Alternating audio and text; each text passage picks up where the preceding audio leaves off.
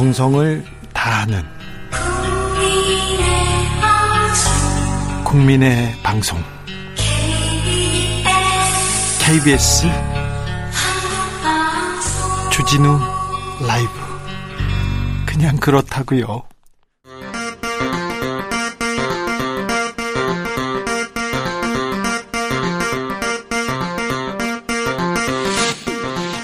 주진우 라이브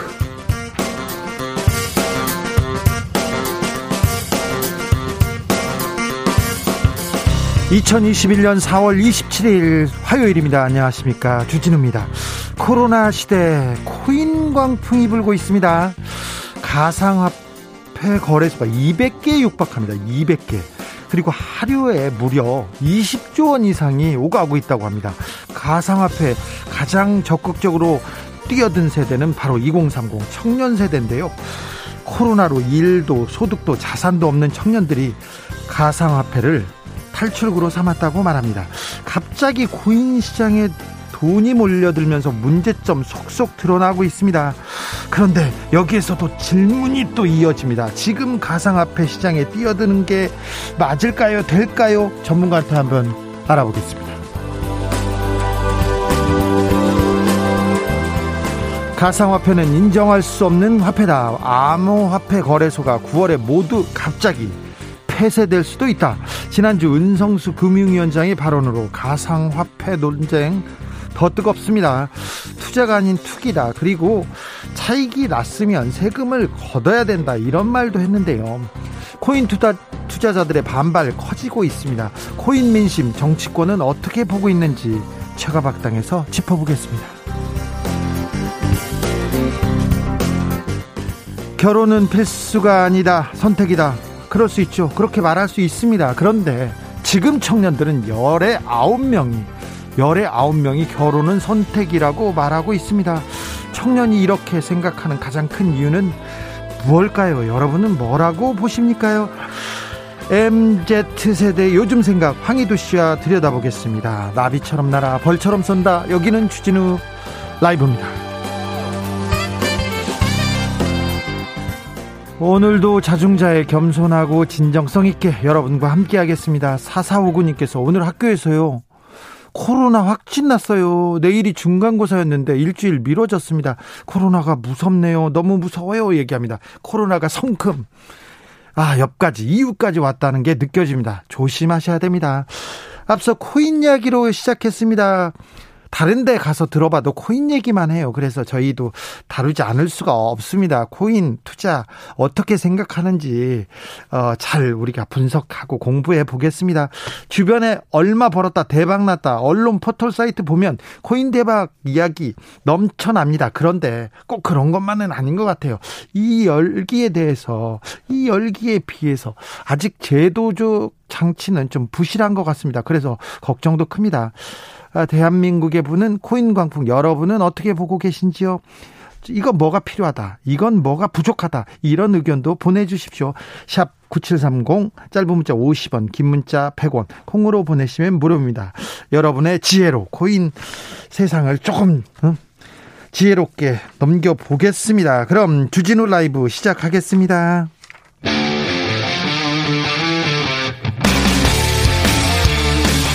사보도 외길 인생 20년. 주 기자가 제일 싫어하는 것은?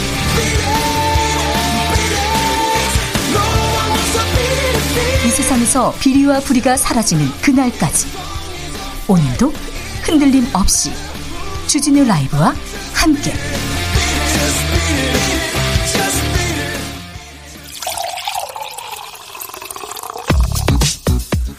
진짜 중요한 뉴스만 쭉 뽑아냈습니다. 줄 라이브가 뽑은 오늘의 뉴스 주스. 정상근 기자 어서 오세요. 네, 안녕하십니까? 코로나 현황부터 살펴볼까요? 네, 오늘 코로나19 신규 확진자 수가 512명이 나왔습니다. 연이틀 500명대입니다. 네, 주말 검사 건수가 감소한 영향이지만 네. 지난주 주말 검사 통계보다는 아주 조금 줄어들긴 했습니다. 아, 그래서 아, 참 다행이다 이런 생각은 하는데 아무래도 주말 통계가 주말 검사가 좀 적었어요. 네, 내일부터 나오는 통계를 봐야 확산세가 어떨지 가늠할 수 있을 것 같고요. 특히 어제 주목된 집단 감염지가 이 성동구의 한 노인 돌봄 시설이었는데요. 아, 여기서 여섯 명이 집단 감염됐는데 네. 어, 주목이 된 이유는 확진자 모두 화이자 백신을 1차 접종한 상태였기 때문입니다. 어, 백신을 접종한 뒤에 항체가 형성되기까지 2, 3주가 걸린다고 하는데요. 항체가 만들어지기 전에 집단 감염이 된 것으로 추정이 되고 있습니다. 아이고 조금만 참았으면 조금만 견뎠으면 했는데 아유 안타깝습니다. 네, 뭐 대체로 해당 시설이 방역 수칙을 잘 준수했다라고는 하지만 그 이용자들이 오랜 시간 머물면서 식사를 함께 한 것으로 확인됐습니다. 1차 접종 그리고 2차 접종 끝나고 항체가 완전히 형성될 때까지는 그래도 잘 긴장을 늦추지 말고 어, 계속 대비해야 됩니다. 그렇습니다. 뭐 그 외에도 서울 금천구의 PC방, 강남구의 직장, 안성시의 노인 모임, 군포 어린이집, 광주 남구의 음식점 등에서 확진자가 이어지고 있고요.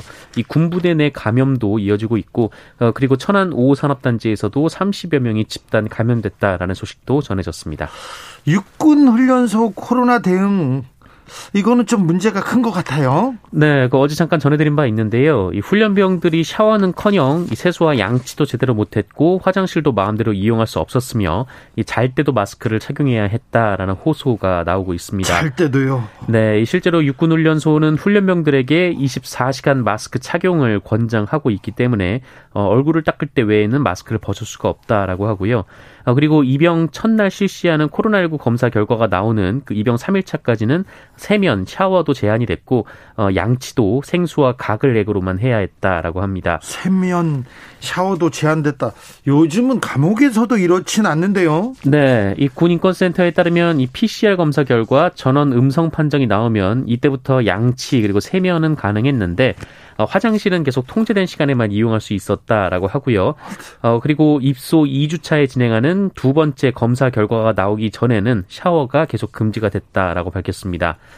어, 계속 이렇게 용변 시간을 제한하다 보니까 이 바지에 그 오줌을 그 보는 일까지 종종 발생한다. 뭐 이런 제보도 있었다고 합니다. 이게 2021년 대한민국에서 이 벌어진 일이라고 도저히 도저히 상상이 안 갑니다. 샤워도 못 한다고요? 화장실도 못 간다고요? 이건 네. 좀 말이 안 되는 것 같아요. 육군에서 뭐라고 합니까? 네, 육군 훈련소는 이 지난해와 올해 그 입영 장정 중에 코로나19 확진자가 27명이 확인됐으나 이 강화된 선지적 예방 조치 덕분에 한 명의 추가 감염도 발생하지 않았다라면서 어 불가피한 조치라는 입장을 밝혔습니다. 아, 다만 입영 장정의 생활에 불편함은 없는지 관심을 기울이겠다라고 덧붙였습니다. 기울이겠다고요? 불편함은 없는 불편하죠. 안 씻었는데 국방 예산이 올해 52조 8천억 원입니다. 52조 8천억 원. 군인들 먹여야죠. 재워야죠. 잘 씻게는 해야 될 거 아닙니까? 이게 무슨 말도 안 됩니까? 말도 안 되고 뭐 이렇게 해서 생활에 불편함은 없는지 관심을 기울이겠다고요? 관심을 기울이는 게 아니라 당신들이 불편함 없게 만드는 게 장교들의 역할이기도 합니다. 맨날 북한하고 싸우면 진다고 미군이 필요하다는 소리만 하지 말고 이렇게 무능하고 무식한 소리 좀 안 했으면 좋겠어요. 그러니까 똥별돌이 아, 여기 여기까지는 하지 않겠습니다. 이러니까 이 군대만 가시면 후진적인 군대 개그가 나오고 그러지 않습니까? 이거 안타깝습니다. 아, 코로나 소식이 전 세계적으로 코로나 확진자가 지금 줄어들지 않고 있습니다. 네네. 인도에서는 35만 명대입니다. 그래서 화장장 사진 보고 가슴이 아팠는데 미국에서 돕는다고 얘기하고 있는데 백신 지원에 대한 말은 별로 없어요. 남아도는 백신이 그렇게 많은데 백신 기술 이전도 얘기하지 않고요. 참 전 인류적인 입장에서 좀 분노하고 규탄합니다. 참 코로나 소식에 굉장히 안타깝네요. 우리 군에서 이런 일이 있으리라고는 참 안타깝습니다. 네. 아, 1분기 경제 성장률, 오, 생각보다 높게 나왔습니다. 좀 청신호가 켜지나요? 네, 한국은행이 발표한 지난 1분기 경제 성장률은 1.6% 성장이었습니다. 어, 시장 예상을 웃도는 성장이었다고 하고요. 어, 경제 규모도 이 코로나19 발생 이전 수준, 그러니까 2019년 4분기 수준을 회복을 했습니다. 예, 아직 불확실성이 남아있긴 하지만 그 올해 전체 연간 성장률도 이에 따르면 3% 중 후반대를 달성할 가능성도 어, 커졌습니다. 어, 분기별 성장률은 코로나19 발생과 함께 지난해 1분기 그리고 2분기에 마이너스 성장을 기록했는데요. 3, 어, 4분기에 반등을 했고 올해 1분기에도 성장을 했습니다. 예. 어, 부분별로 보면 그동안 부진했던 민간 소비의 회복이 두드러졌는데요. 이 설 연휴에 귀성을 못하는 대신 선물을 많이 했다라고 하고요. 어, 그리고 2월 중순 이후 이 거리두기 그리고 영업 제한이 일부 완화되면서 이 대면 서비스 소비에서도 소폭 개선이 이루어져서 이 민간 소비가 총 1.1% 증가했다라고 합니다. 아, 문재인 대통령은 오늘 국무회의를 통해서 한국 경제가 코로나의 어둠, 어둡고 이 긴 터널을 벗어나서 경제 성장의 정상 궤도에 올라섰다라며 어려움을 견디고 힘을 모아준 국민들 그리고 모든 경제 주체들에게 존경과 감사의 마음을 전한다고 밝혔습니다. 다른 선진국에 비해서도 우리 경제가 조금 빨리 코로나의 터널에서 벗어나는 것 같습니다.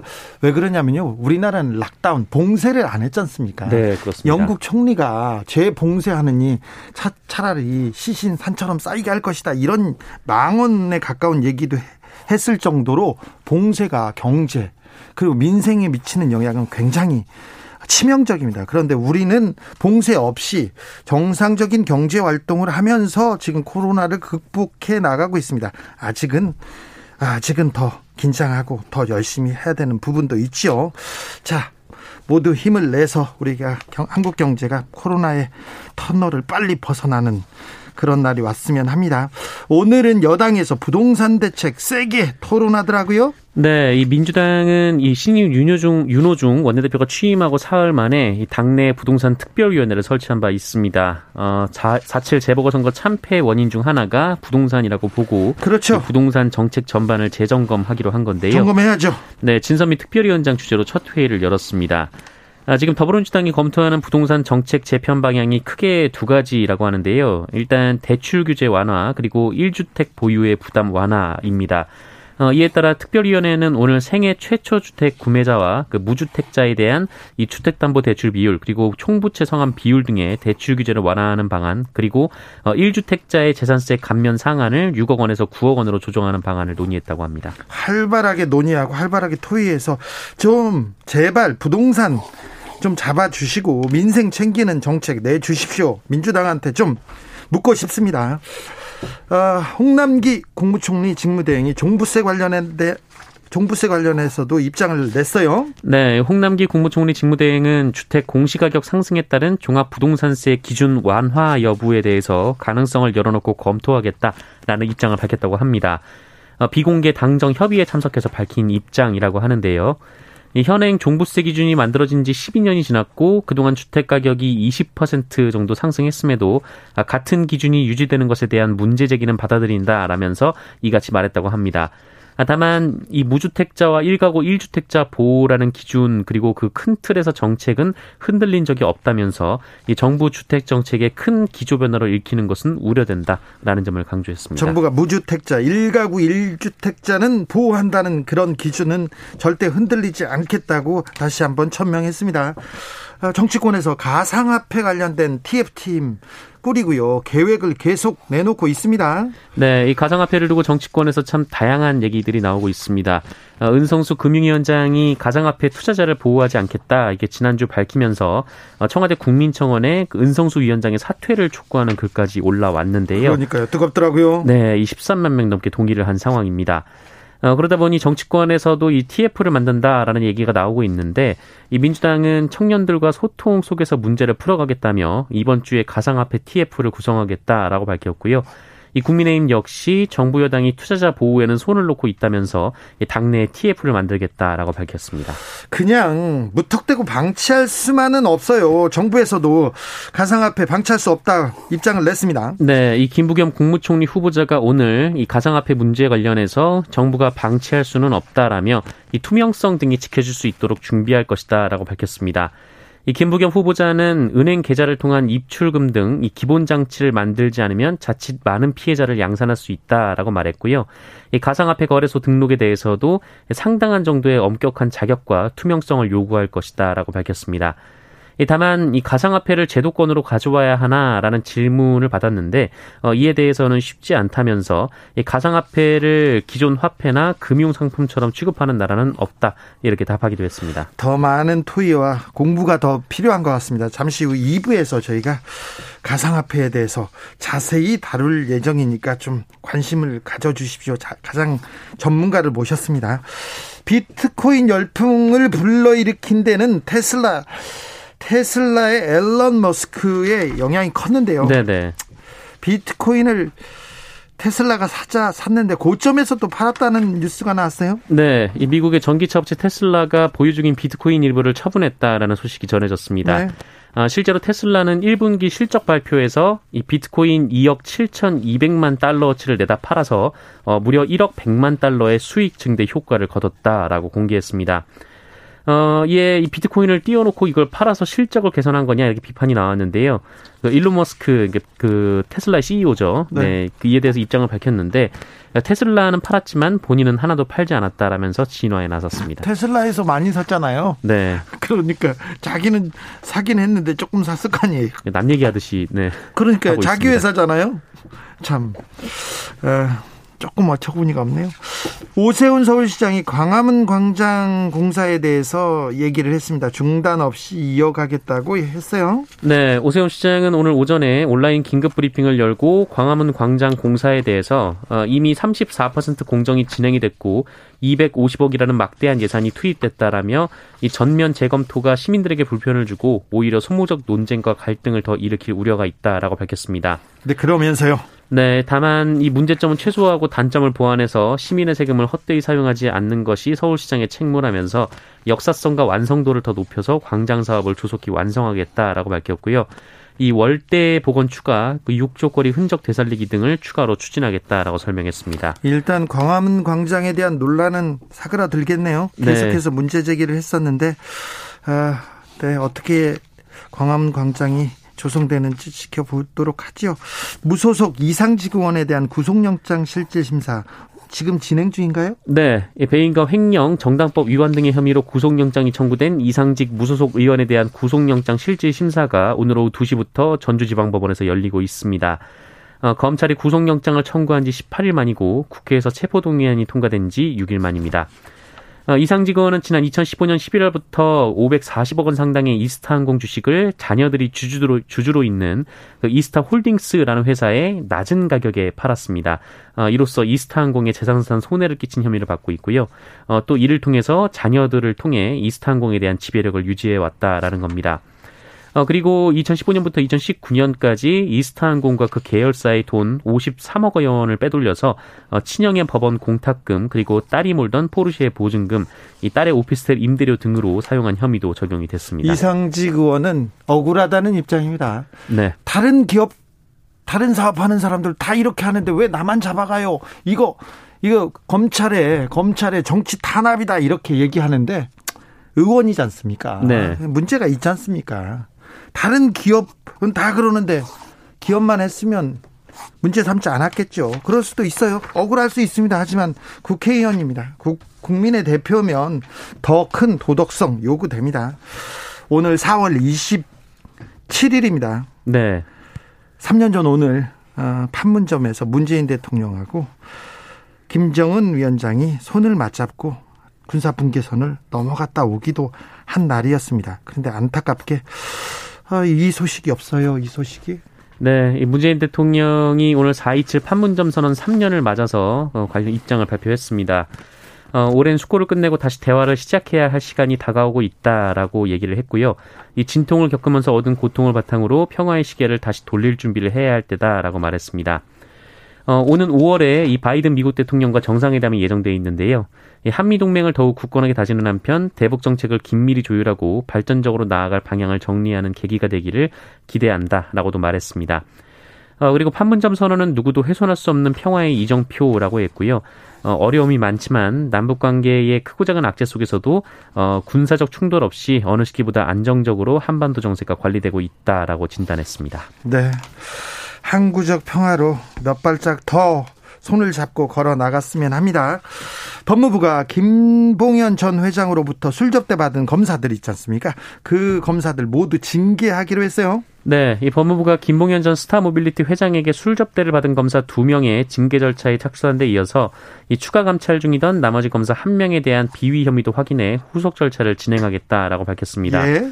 앞서 법무부 감찰관실은 지난 19일 이 라임 사건 핵심 인물인 김봉현 전 회장이 접대했다라고 폭로한 현직 검사 3명 중에서 기소된 나모 검사 등 2명은 실제로 접대를 받은 혐의를 확인하고 어, 대검 감찰부에 중징계 의견을 전달했는데 나머지 한 명은 좀 더 확인이 필요하다며 추가 감찰을 진행해 왔습니다. 사실 검사들이 이게 피의자들하고 술자리 하는 거 이것 자체가 범죄행위 네. 아닙니까? 어, 하지만 법무부로부터 징계는 받아도 법적 처벌은 좀 어려울 것으로 보이는데요. 어, 앞서 한 시민단체가 이 세 명의 검사를 고발했지만 어, 당시 접대 금액이 이 한 명은 100만 원이 넘는다라며 기소가 됐는데 나머지는 다른 두 명은 여러 명이 나눠 먹고 일찍 갔다고 해서 네, 96만 원 했잖아. 96만 원. 4만 원이 빠져서요. 예. 네.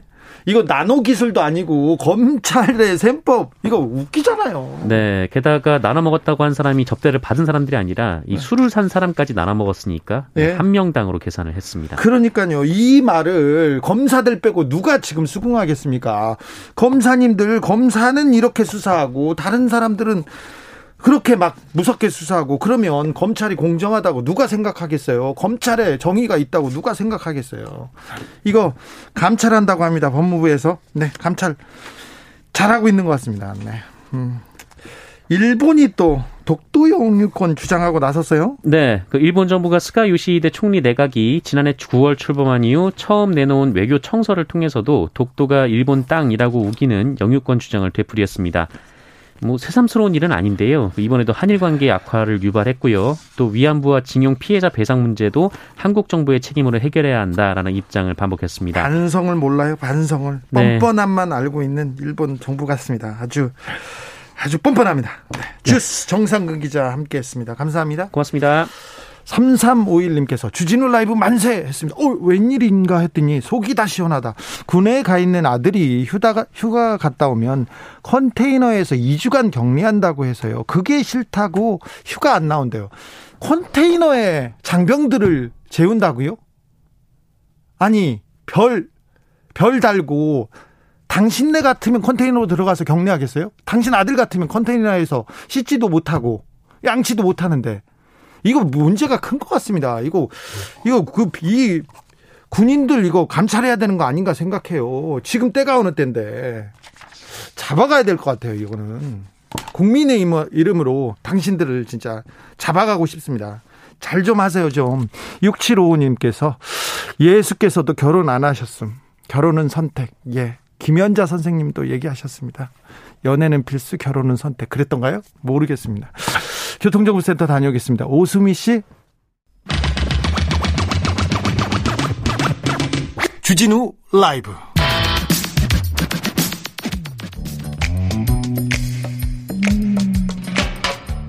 오늘의 정치권 상황 깔끔하게 정리해 드리겠습니다. 다른데 볼 거 없습니다. 다른 것들을 필요도 없어요.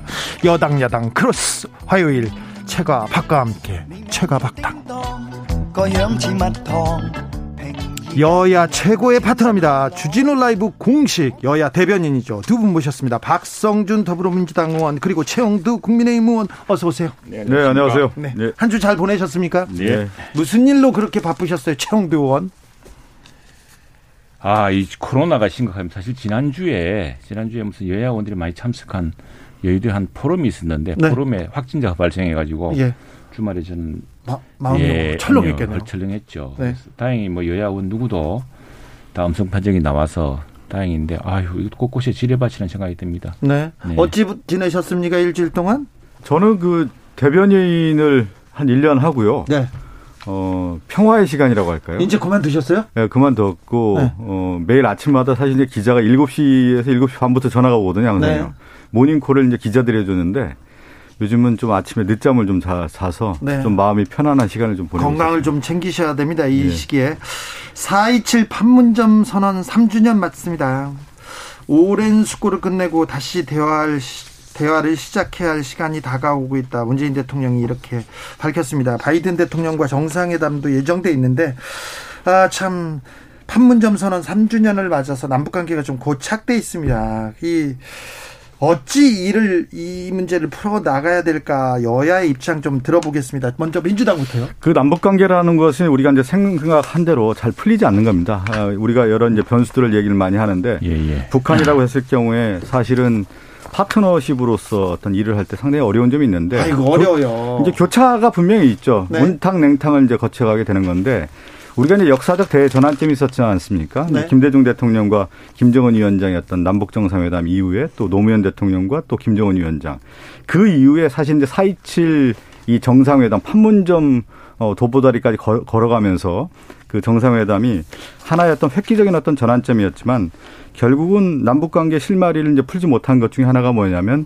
미국이 사실 그런 지렛대 역할을 좀 했어야 되는 건데 네. 그렇지 못하다 보니까 오늘날 여기까지 왔습니다. 그렇지만 어, 4.27 정신이라고 하는 것은 남북 평화를 아, 정착을 하고 새로운 한반도의 미래를 기약하고자 하는 어떤 전환점이었기 때문에 그러한 의미를 다시 담아서 새로 시작하는 시간이 돼야 된다라는 것은 또 우리가 또 풀어야 될 숙제 아니겠습니까? 그 숙제를 우리가 아, 같이 가야 될 문제이기 때문에 아마 대통령께서 그런 다시 대화할 시간이다라는 의미로 부여한 것으로 알고 있습니다. 평화의 시계 다시 돌려야 되는데 보수 국민의힘에서 북한 문제 그리고 미국 문제 좀 전향적으로 도와주셔야죠. 이게 사실은 남북 간의 저 정상적인 관계는 보수 정부에서 다 만들었습니다. 7사 공동 성명 박정희 대통령 시절에 있었고요. 네. 지금으로 딱 30년 전에 한반도 비핵화 선언을 했습니다. 그게 노무현 대통령 때 있었던 일입니다. 아, 네? 노태우 대통령 때.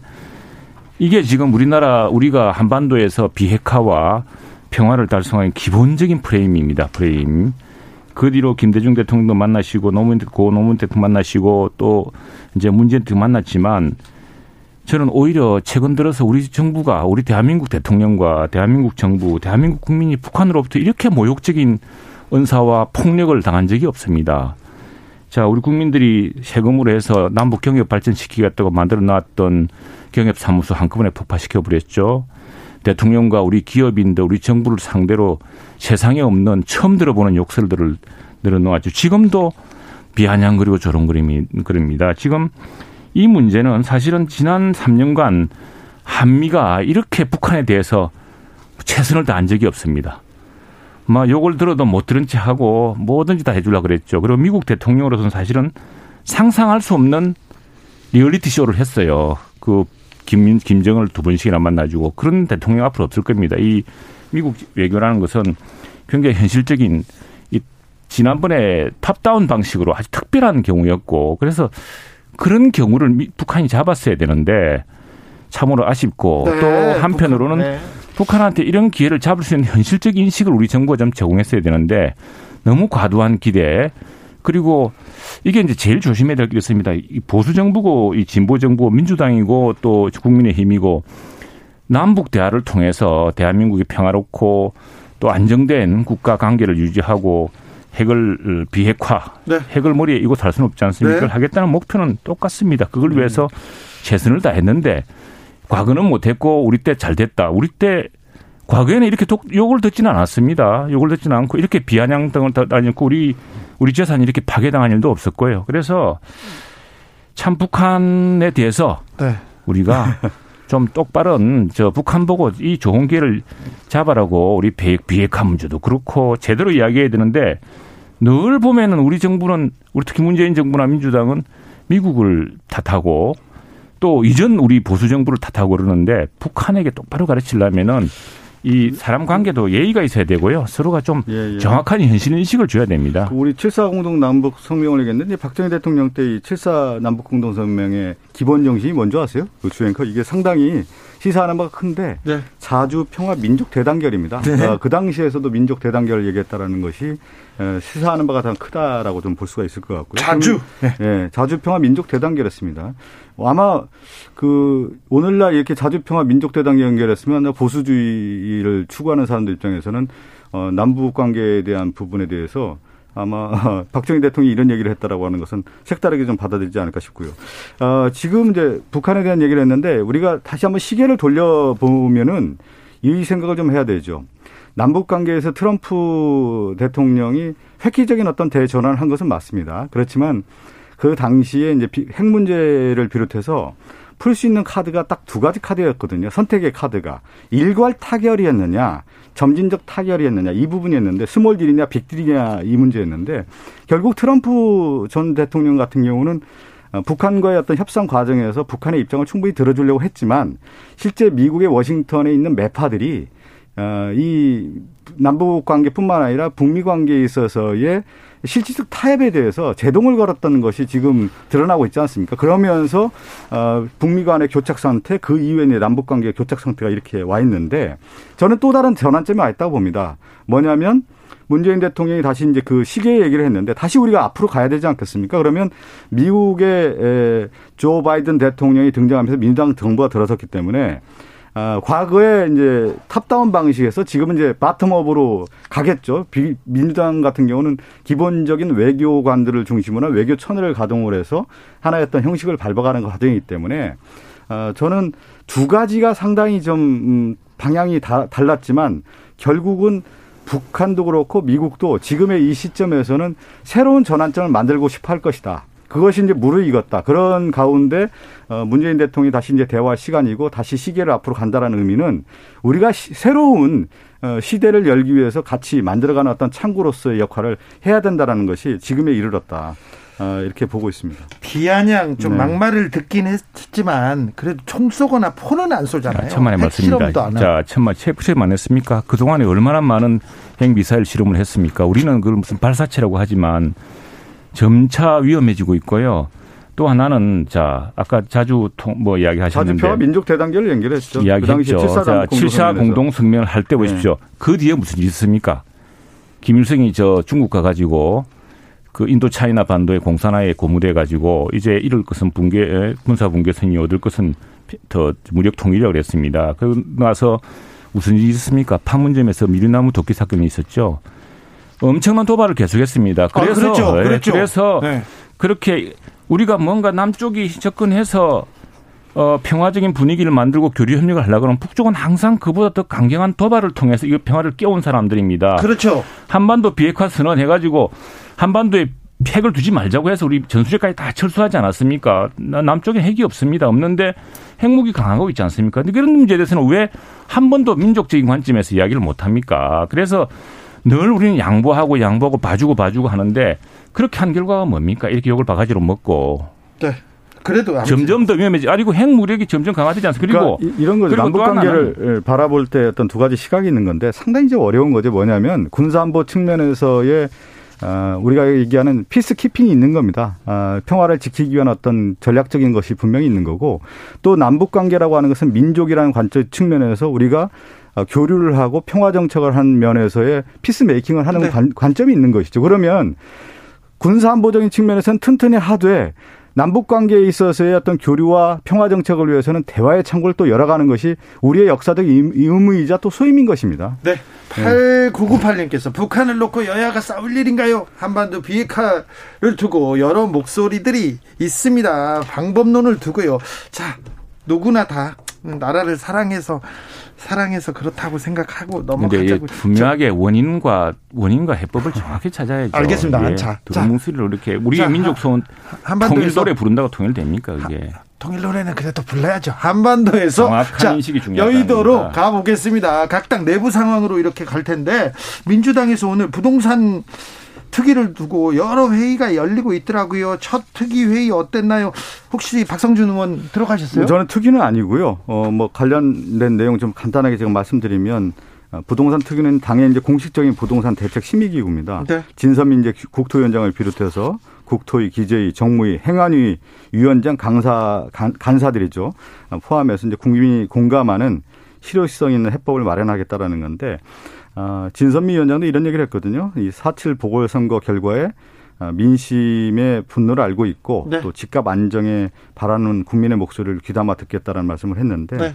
결국은 이 부동산 정책과 관련해서 국민 눈높이 또 다양한 요구를 좀 어, 만족시키는 그런 정책을 만들겠다라는 건데 원칙은 분명히 있는 것 같습니다. 하나가 뭐냐면 부동산 특이 군절, 어, 부동산 척결, 부동산 부패 척결에 대한 부분이 있는 거고요.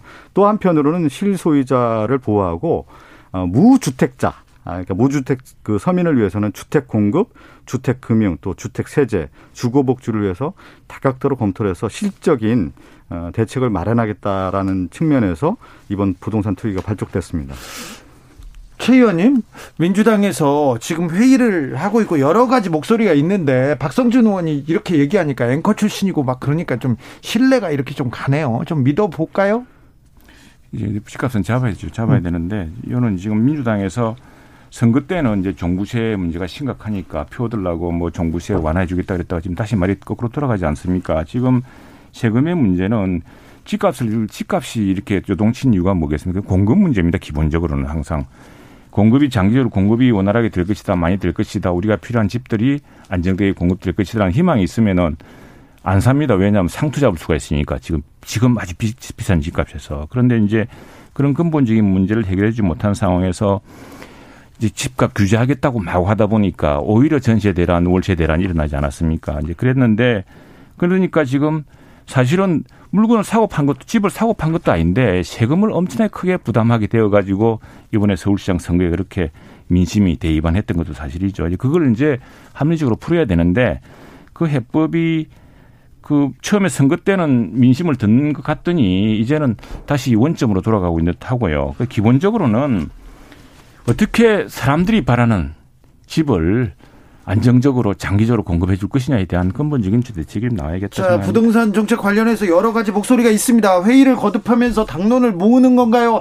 아니면 지금 말을 바꾸는 건가요? 아니, 그렇지 않고요. 이제 지금 얘기한 것처럼 이제 여러 이제 목소리가 나오는 거죠. 왜 그러냐면 위기를 인식하는 사람들의 생각과 그 대책이라고 하는 것은 다양할 수밖에 없는 거고요. 네.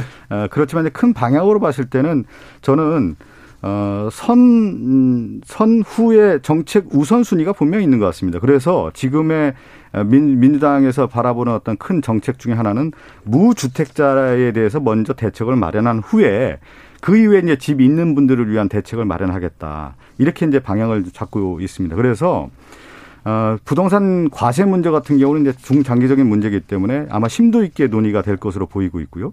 특히 제가 다시 한번 좀 강조를 드리고 싶은 것 중에 하나가 뭐냐면 무주택자 주택 마련과 관련해서는 실소유자 대출과 관련해서는 어, 좀더 완화하는 방안으로 좀 실질적인 네. 대책을 마련하고 있어서 그것이 5월 중순이나 이때쯤은 좀 발표가 되지 않겠느냐 이렇게 조심스럽게 예상하고 있고요. 네. 또 하나가 있다고 하면은 어, 주택 한 가구 갖고 있는 분이 있지 않습니까? 네. 그런 분들에게는 재산세가 이제 6월 1일 부과되기 전에 지방세법에 대해서 이제 완화해서 사실은 한 가구 주택을 갖고 있는 소유자에게 세부담을 주어서는 안 된다라고 하는 것이 아마 큰 당에서 큰 방향으로 좀 잡히고 있기 때문에 네. 그러한 논의들이 좀 있을 것이고 또 한편으로는 어, 무주택자 또 서민 또 청년주택 이런 초기에 구입하는 분들에게는 LTV 또 DTI 대출 규제 완화를 통해서 실제 주택을 구입하는 데서 어려움이 없는 그런 정책들을 지금 하나하나 이제 만들어 가고 있는 과정입니다. 국민의힘으로 네. 가보겠습니다. 국민의힘에서 발 빠르게 가상화폐 TFT 만들기로 했습니다.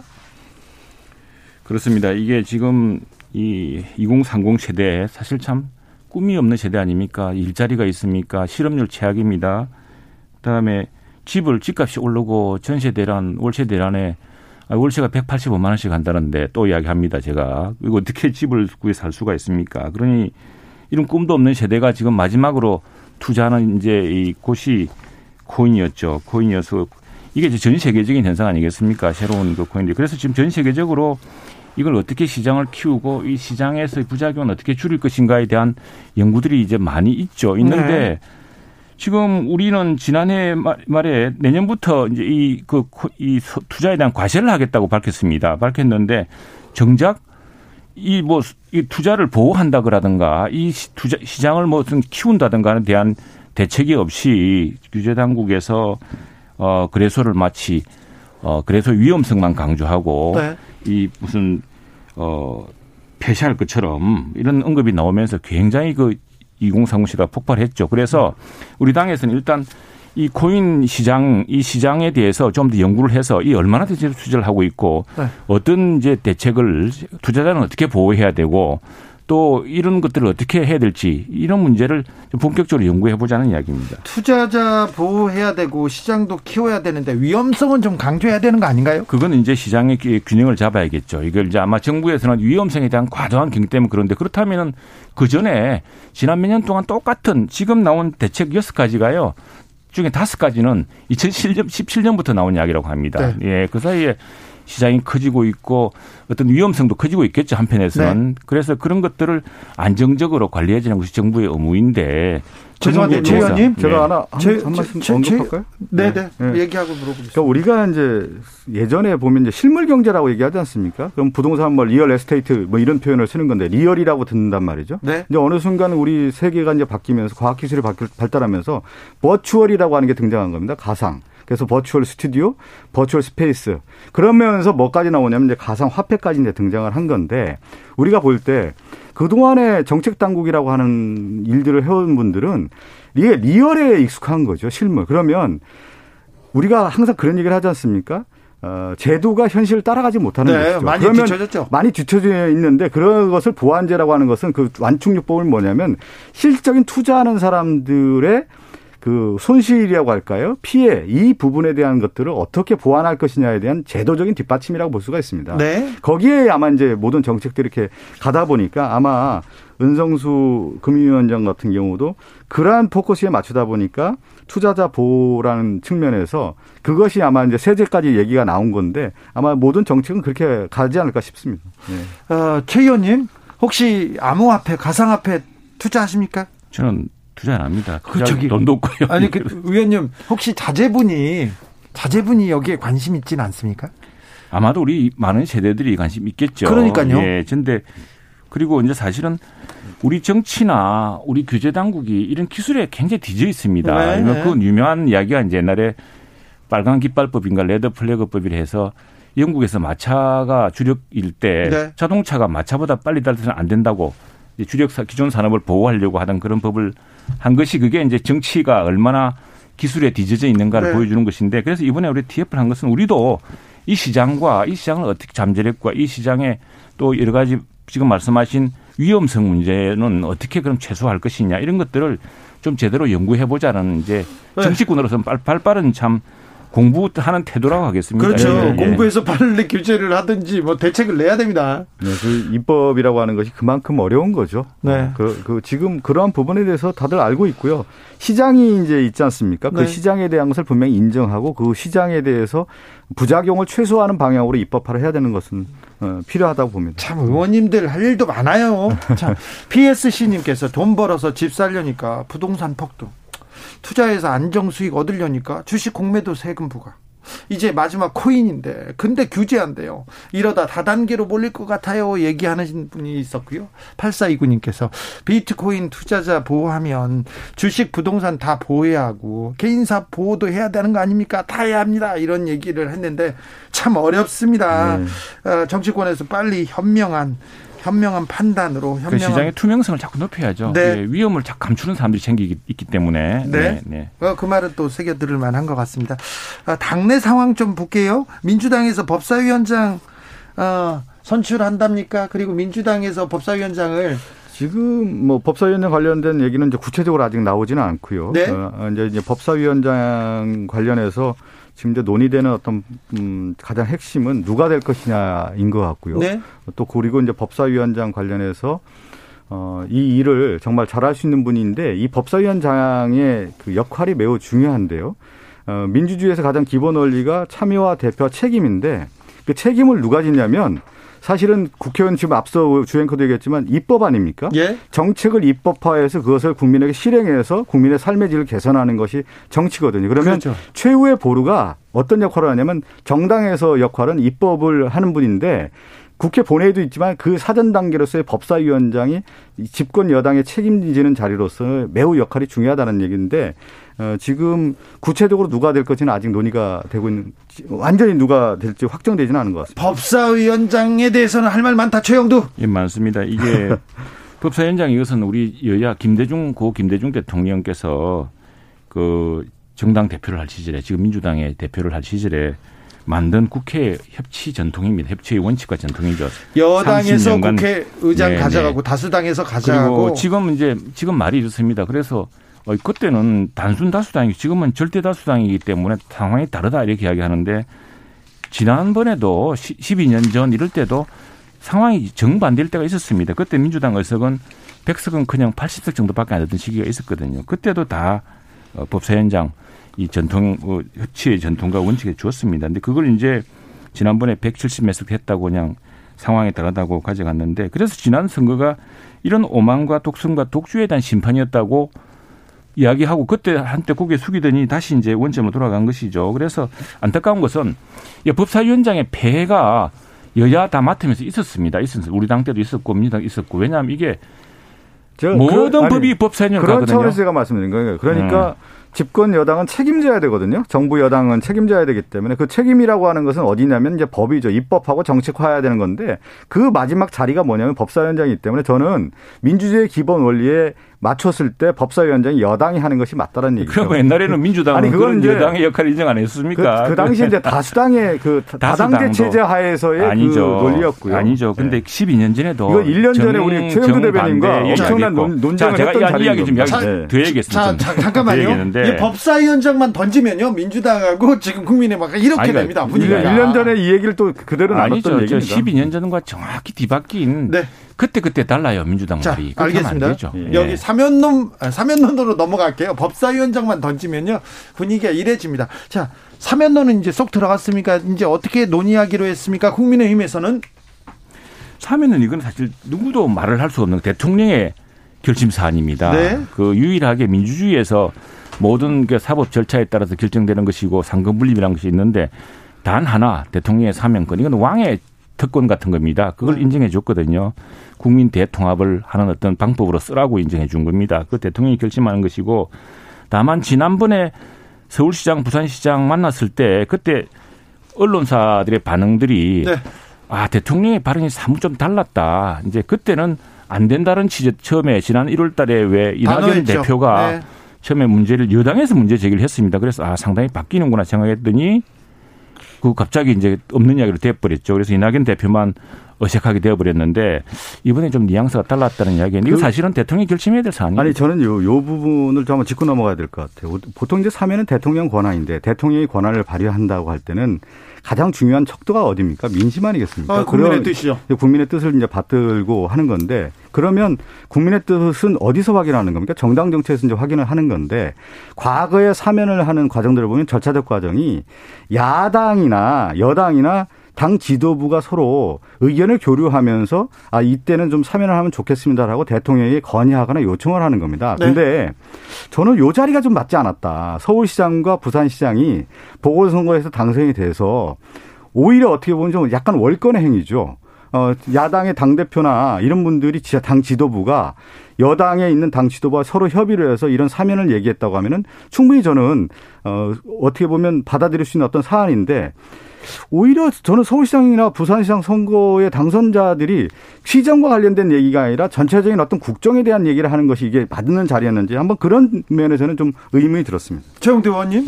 예, 그렇다면 대통령께서 뭐 맞지 않은 자리라고 이야기하시겠죠. 근데 그렇게 답변 안 하신 걸 보면은 무슨 여권으로서 고민이 있는 것 같다고 생각을 합니다. 네. 그리고 네.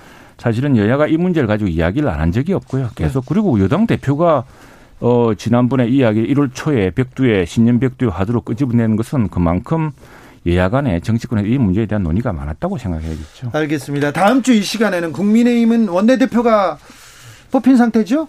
그렇죠. 민주당에서 네. 당 대표가 결정돼 있는 상황입니까? 5월 2일 날 뽑히죠. 아, 네. 네. 아, 앞으로 또 할 얘기가 많겠네요. 자, 최가 최영두 의원 그리고 박당 박성주 의원 오늘도 뜨거웠습니다. 감사했습니다. 네, 감사합니다. 감사합니다. 다음 주에는 더 뜨거울, 뜨거울 것 같습니다. 네. 어, 법사위원장 얘기는 안 하겠습니다. 네. 법사위원장 할 말 많습니다. 네, 알겠습니다. 저희는 잠시 숨 돌리고 2부에서 6시 2부에서 찾아뵙겠습니다. 오연준의 바람이 불어오는 곳.